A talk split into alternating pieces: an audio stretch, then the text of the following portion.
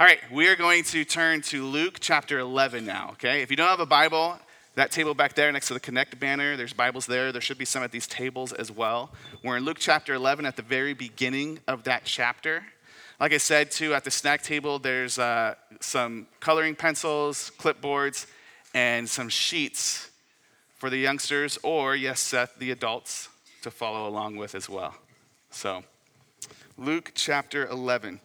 And I want to just give us a little bit of context and catch us up from where we were last week. So as you know, we're going through each week, we're touching a part of each chapter. So we're missing a lot of good stuff.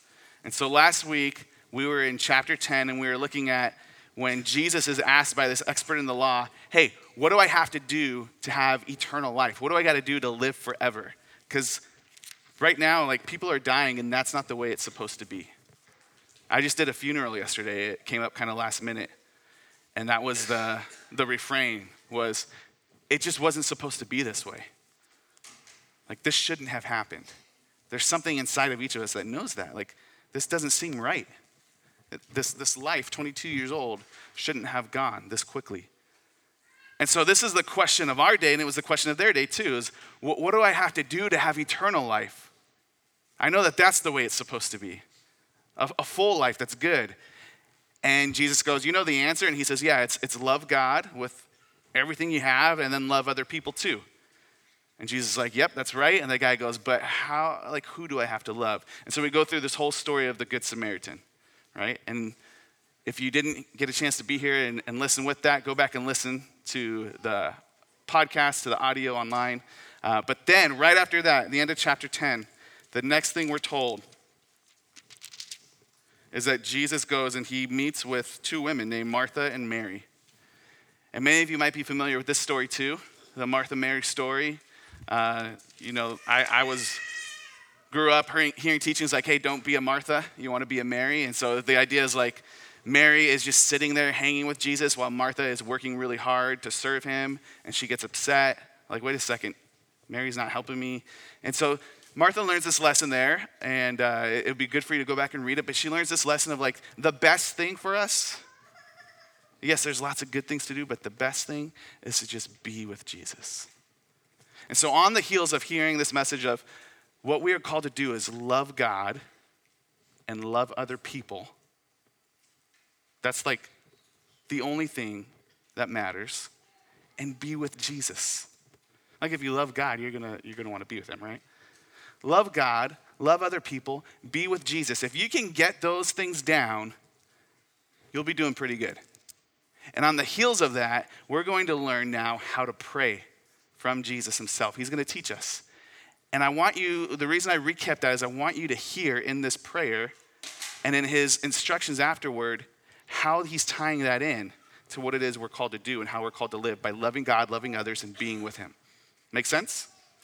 All right, so before we read it, though, how many of you learned how to pray something like this? God is great. God is good. Thank you, Lord, for this food. Anyone learn that? Okay, one. What about if, if you were late and you forgot to pray after you've eaten, then you could just switch it and go, God is good, God is great, thank you for the food we ate. Like, it's past tense now. Then you covered it, right? Um, what are some other prayers that you guys know? Now I lay me down to sleep. I pray the Lord my soul to keep. If I shall die before I wake. What? Do you guys know it? Pray the Lord my soul to take. Any others? Where do those come from?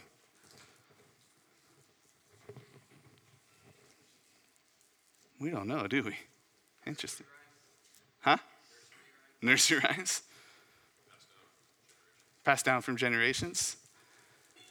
We're going to learn a prayer today from Jesus. Jesus taught himself that was passed down generations. Maybe many of you know it. The Lord's Prayer, have you heard of it before? It starts with, what's, what's the version you know? Go ahead and say it. Our Father.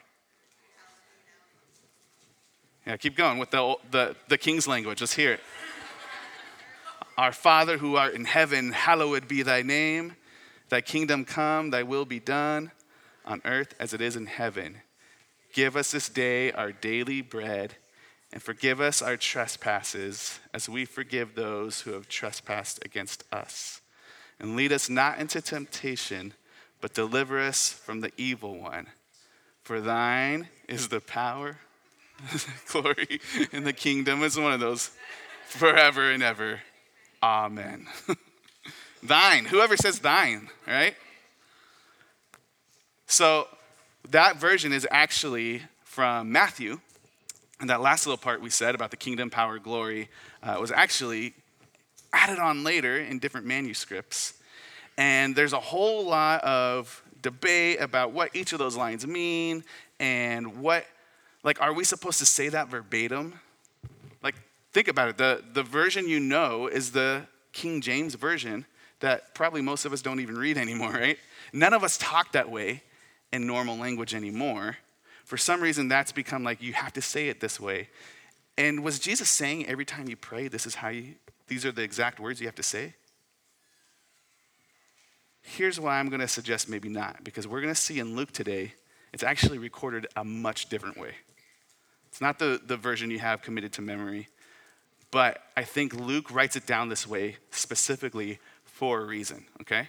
So we're going to read in Luke eleven, verses one through thirteen. If you're able to, stand up with me. Kids, you know when you're at school, you stand up every morning for the Pledge of Allegiance? That's another thing you have memorized, right? It's because you're like honoring the flag, the country. How much more do we want to honor God? That's why we're standing right now.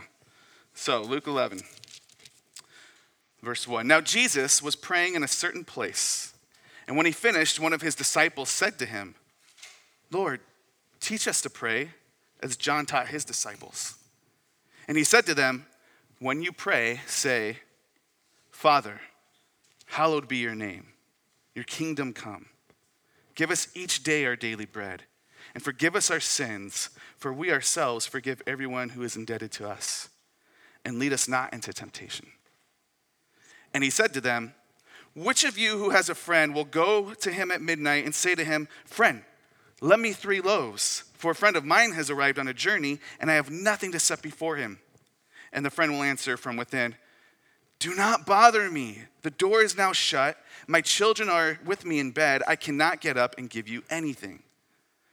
I tell you, though he will not get up and give him anything because he is his friend, yet because of his," the E S V has this terrible word there, impudence, "persistence, he will rise and give him whatever he needs. And I tell you, ask and it will be given to you. Seek and you will find. Knock and it will be opened to you.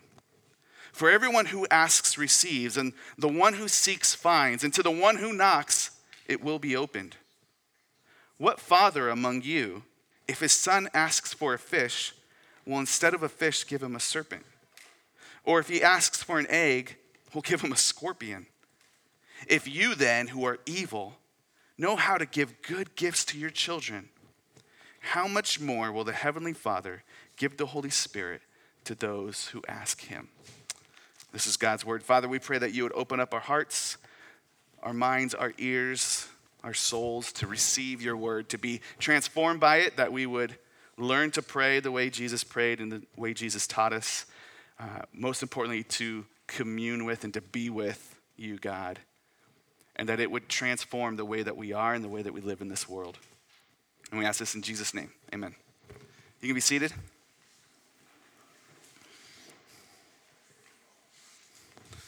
So a little discrepancy in the in the Luke-Matthew version, right? Uh, Luke leaves off a few things. He gives us the shorthand version, not "our Father." He just says "Father." Okay, that's not a big deal, right? "Hallowed be your name, your kingdom come." And then he kind of like stops that mid-sentence. What what normally comes after that? "Your kingdom come, your will be done, on earth as it is in heaven." He just kind of leaves that part out. "Give us each day our daily bread, forgive us our sins, for we ourselves forgive everyone who's indebted to us. And lead us not into temptation," and then he cuts off again, "but deliver us from evil," right?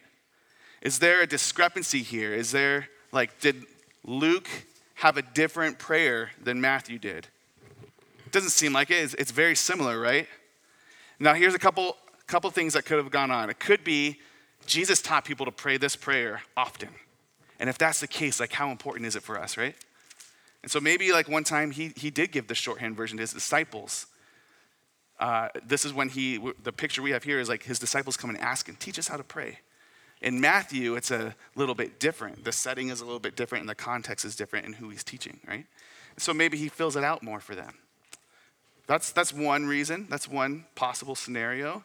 Maybe it could just be Luke decided to record this a little bit differently with an emphasis more on a certain area because Luke's trying to do something literarily. That means he's trying to write something down in a way that we'll get it as we read the story, right? He's trying to give us a certain message. Could also be, as one friend told me this week, Luke just ran out of ink and couldn't write the whole thing. He's like, I only got so much ink, I'm just giving them what matters. I don't think that's the scenario, but. So what what's going on here? I think, honestly, any of those things could have happened except the ink thing, but it doesn't really matter. The heart of the message, the heart of the prayer is still here. And I think Luke is emphasizing certain things that stand out to us because as we've been seeing as we go through the book of Luke, and if you go through the book of Acts, which Luke also wrote, you see a similar thing, is that Luke is emphasizing the kingdom of God.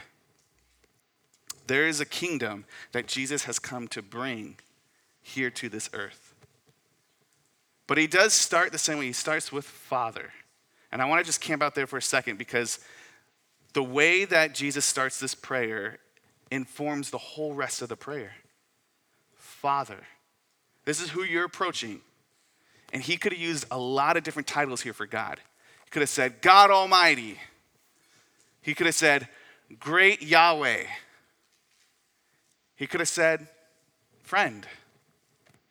Jesus called himself friends to his followers, his disciples. But he chooses Father.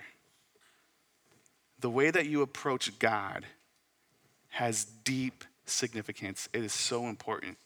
And I just want us to stop and kind of think about that for ourselves for a second. What is the way you're approaching God? How do you often approach God in prayer, in life, as you move about throughout your day? Is it this familial relationship that like God is your dad? Because that's the translation there, dad. Or is it like this is a, a great, powerful, almighty, omnipotent, these words we don't even know really, God that I, I, I cannot even come before him right now. And there's truth to that too. Is it, Jesus is my homeboy. This is my friend. We're just hanging, right? There's, there's some truth and validity to that too. But Jesus, Jesus is very careful to say, no, no, you approach him as Father. And this is the way Jesus came to God all the time too. Father. And I, I want us to think about that when we look at what he starts saying you could say to him. Because he does say, he does say how great God is. Hallowed be your name. We actually taught on the Lord's Prayer, if you were with us a, a few months back. Um, but we just happened to come across it again in Luke before we taught in Matthew.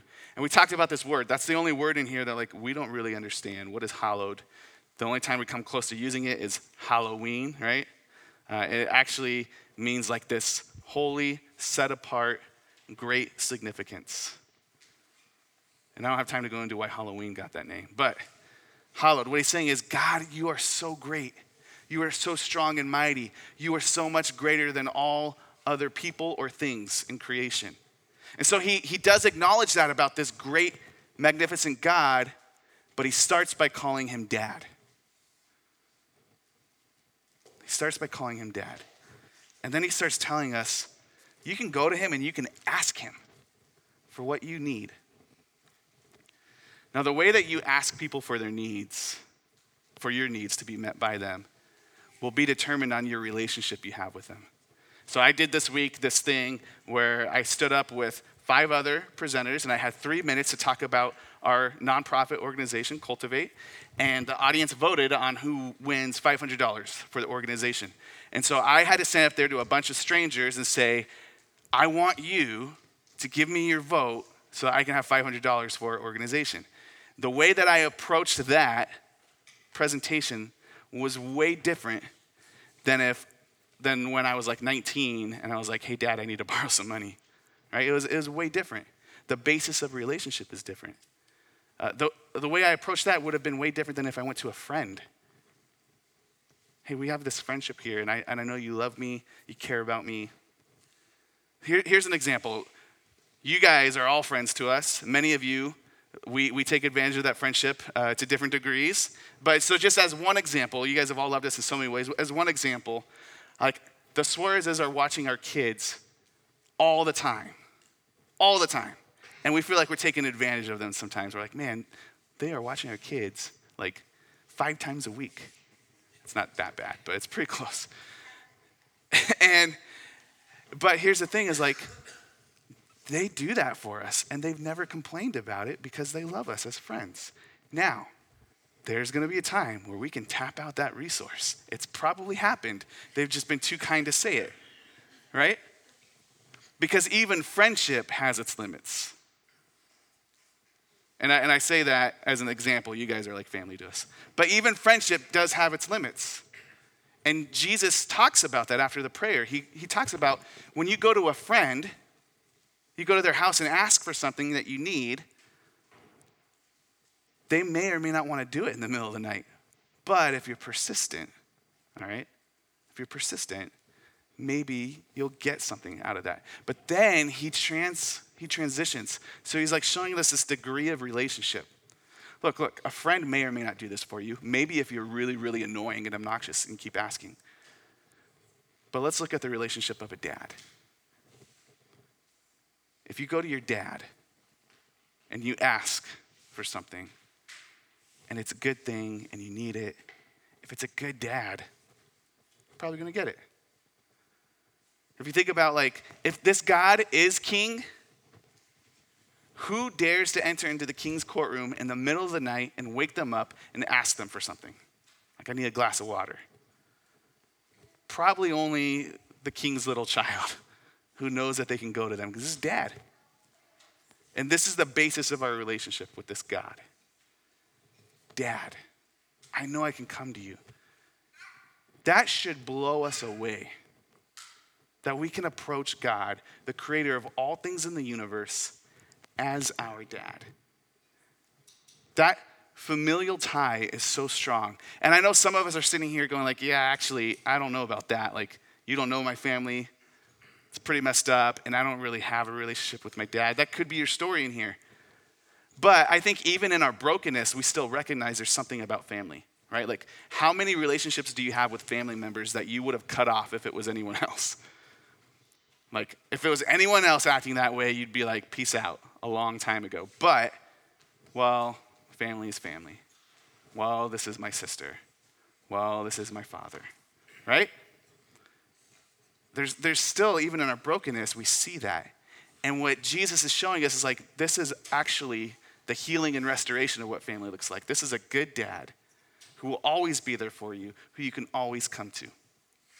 So that's the first thing. That's the first basis. We come to him as dad. But this dad is also king. He's great. So dad, you are great above all other things. Your kingdom reigns. What does that mean? Kids, what does that mean to pray your kingdom come to God? Any thoughts? What does it mean when we say, God, we want your kingdom to be here? I know that's a big question, huh? What is that? Want heaven to be here? Yeah? That's a good answer. Jonas?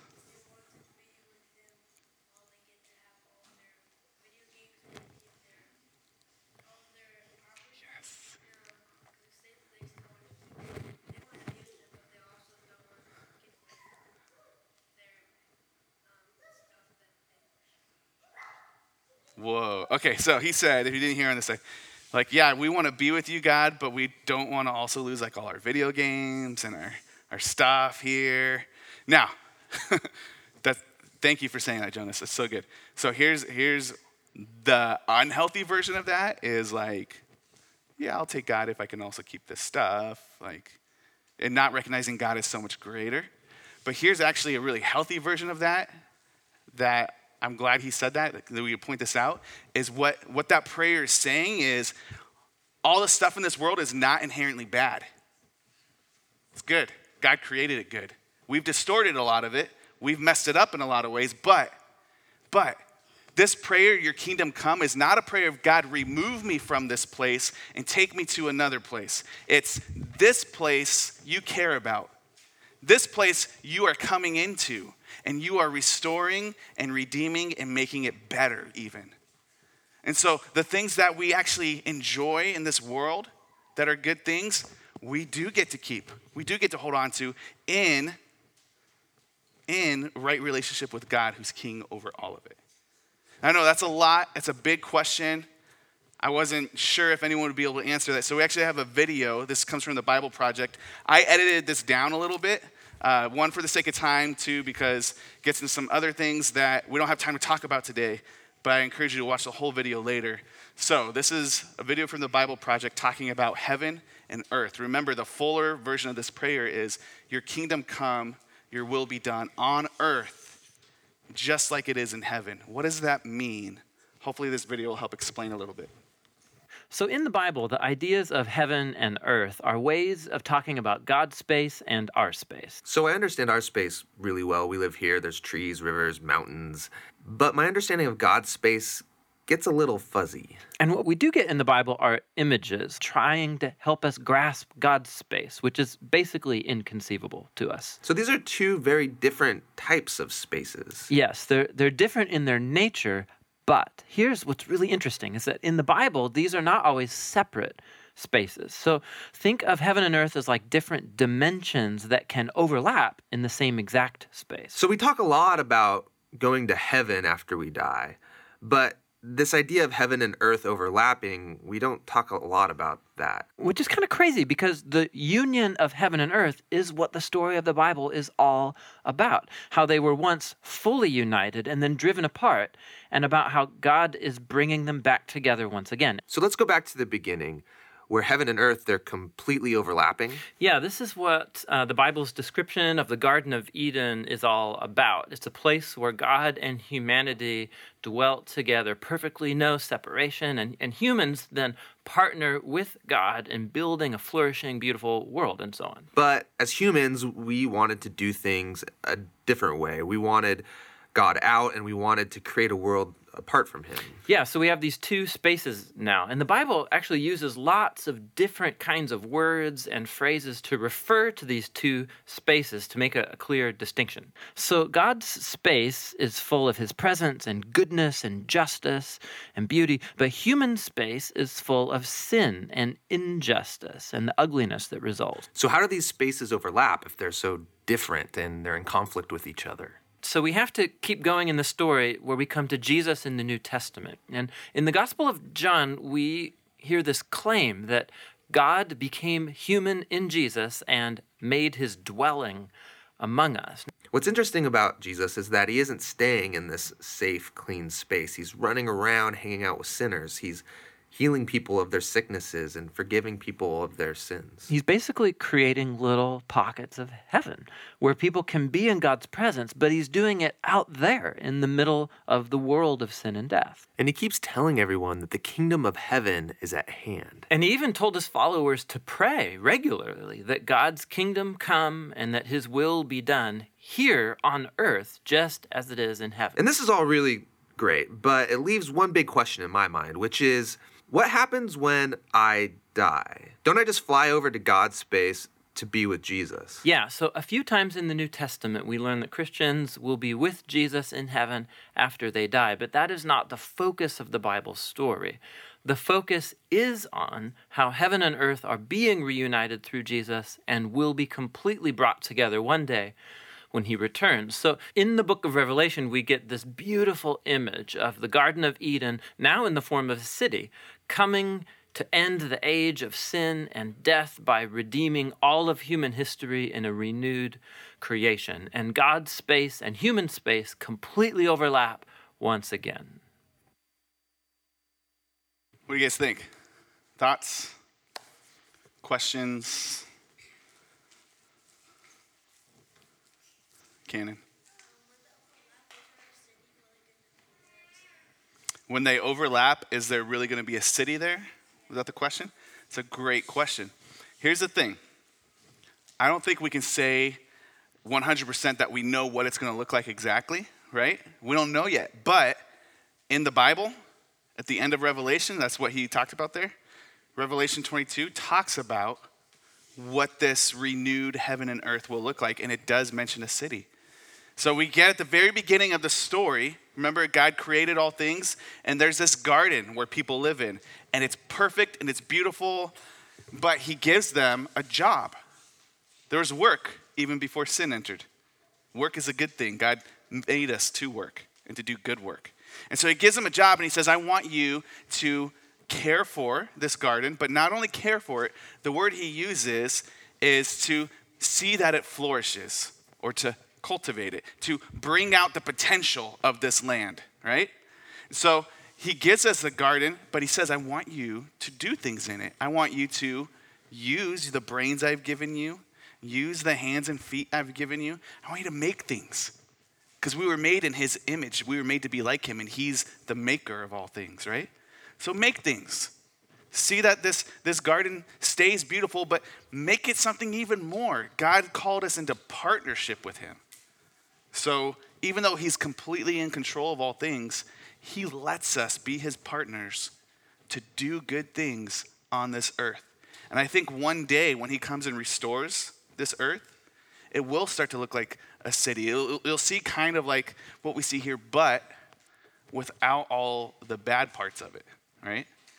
So without the pollution that cities often have, without the homelessness that cities have, without the the the broken relationships, and without the weeds growing in our backyard. You know how many weeds we have, right?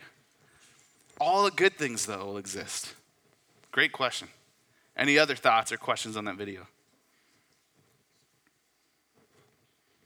Is it just my two kids asking questions all day long, you guys? Jonas.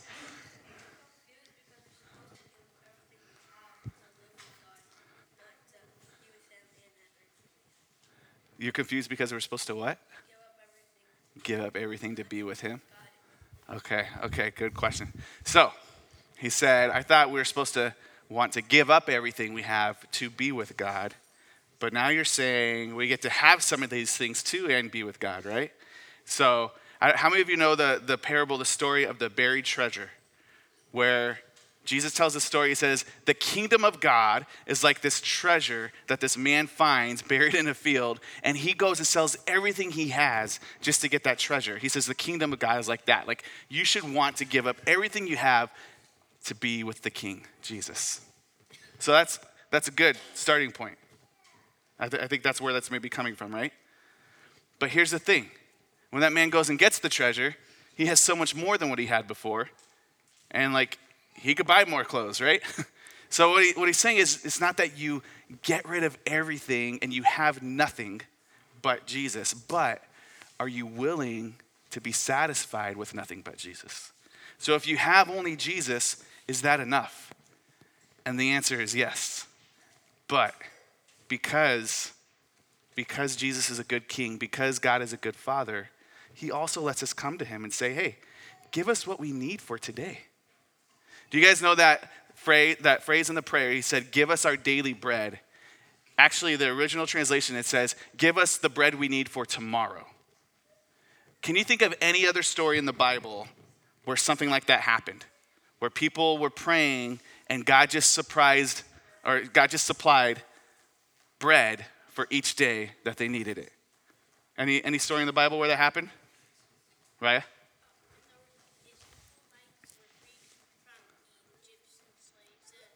Yeah.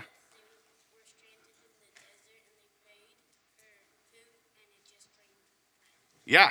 Yeah, when the Israelites were slaves to Egypt and God freed them out of slavery to Egypt, they left, they were in the wilderness, and they had nothing to eat, and God provided bread from the sky. It's pretty amazing, right? So the word is, is manna. You guys heard manna? Actually, the, the Hebrew, I think, is more pronounced manna, and what it means is, what? Like, seriously, that's what that word means. Uh, maybe a more appropriate contextual translation is, what the? Stop it there. what the? And that's kind of how, like, we were sharing, like, how God's been providing for us uh, with the organization lately. And it's like, every step of the way. It's like, what? And this too, God? That's amazing. Like, that's how God was providing for them. Food raining down from the sky. And they're like, what? And then what did he tell them to do? Gather how much? Whatever you need for that day, right? Why? Because I want you to trust me that I'm going to do it again tomorrow. And what would happen is there would be some people who would gather more than what they needed for that day. What if it doesn't rain bread tomorrow? This was pretty amazing. We can't count on it happening again. What if it doesn't happen again? Get more. Get more. Look, this is good bread. No one else needs it right now. Why not? We're not taking from anybody. Like, just gather some of this bread, bring it into your tent, and the next morning they would wake up, and it was nasty, moldy, filled with maggots. No, God said, no, no, no. Trust me. I will give you what you need for each day. And every day you will be surprised by how good I am. You will be like, what in the world is going on? This is so good. But just what you need. He doesn't say, pray that God will give you a new Corvette, right? Like, that's not the prayer he says to come and ask. When we get to that part afterward, Jesus is explaining, like, ask, seek, knock. Whatever you ask, it will be given to you. So many times we translate that as, like, I could ask God for anything and he'll give it to me. No, no, no. Ask what you need. In Proverbs thirty, verse nine, Solomon understood this. And so he was praying. Verse eight, he says at the end of verse eight, give me neither poverty nor riches. Don't make me too poor or too rich. Why? Feed me with the food that is needful for me today, unless I get full and deny you and say, who is the Lord? Or I get poor and steal and profane the name of my God. What he's saying is, if I have too much, I'll start to forget that I need you, God. I'll start to think, I, I did this for myself. Look how hard I worked. I, I built this for me. But if I have too little, I won't be provided for. I'll have to start breaking some of these commandments and some of these rules of God's kingdom to feel like I got to get enough. God, give me what I need so that I can continue to trust in you. That's how we enter into the kingdom. And so we do get, we do get stuff, Jonas. We do get stuff, but we recognize it all comes from him, that he's the dad who gives the good gifts, right? And that's okay. If our heart and our attention is on him, as the giver of those things and as the king over all of it, we get to enjoy all of it too. This prayer teaches us that this world is not bad and we're not waiting to escape it one day to a better place in the clouds. What it's teaching us is that this is a good world, so good. God said that seven times when he created it, right? So good that he enters into it when it starts to fall apart because our selfishness, we start breaking things down in rebellion to God. But he enters into it. He takes on human form. And he comes to fix it and restore it and make it good again. He wants to make it good again and flourish. And he wants to restore us back to that place we were supposed to be, where we partner with him in that, in his kingdom. Where he's the king, but he lets us partner with him. That's incredible. That's amazing. And so this prayer, God, your kingdom come, is saying we want this earth to know who you are, the one who made it. And we want this earth to look like the way you intended it to look. And we want to take our rightful place in that. Not as trying to be kings ourselves, but recognizing that you're the king and showing the rest of the world what you're like. That's what this prayer is. And so he ends that by saying, you can go to God and you can ask him for this. He's a good dad. He wants this. This is his desire too. When you pray this way, he's going to answer it because that's the work he's doing. And what he's teaching you is, I want you to want the same things that God wants. And at the end, this is how he finishes it. He starts talking about, like, hey, if a dad's asked this, He's gonna, he's gonna give a good thing to his kids, right? How much more will the good dad, the father, give you what? What does that last line say, verse thirteen? How much more will the Heavenly Father give? Do you guys have it? The Holy Spirit to those who ask him. What he's saying is the best gift you could have is not a new job, not a new car, not that your bills would be paid. God's gonna provide for you everything you need for each day. Don't worry about that. What you can come to this dad and ask for is the power of the Holy Spirit. The power of the Holy Spirit that hovered over this earth when I first created it. The power of the Holy Spirit that brought me into this world to come and show you the right way to live. This is what Jesus is saying. The power of the Holy Spirit that will allow me to go through the pain and torture of death and into the grave and then rise again out of it victoriously. I'm giving you that gift of the Holy Spirit. That's the best thing you can ask this dad for. And he will give it to you so that, why? So that you can have a more comfortable life? No, so that you can live in this kingdom in the best way possible, showing the rest of the world around you what the king is like, doing the things that he just talked about in chapter ten, loving God with all that you have. That's the Spirit helping you do that. And loving other people, the people no one else wants to be around, and being with God. Remember? Those are the things he's calling us to. Love God, love others, be with Jesus. That's it. If you do those things, all the other laws and rules in this book will be accomplished. Jesus says that. So let's pray for that good gift of the Spirit right now. Will you guys pray that with me? Father, you are great and mighty and powerful and above all other things in this world. And you are good and you care for all things in this world. And you let us come to you, and we ask that you would give us whatever we need each day, God, to be your people, to follow after you, to be provided for, and to love you and other people well.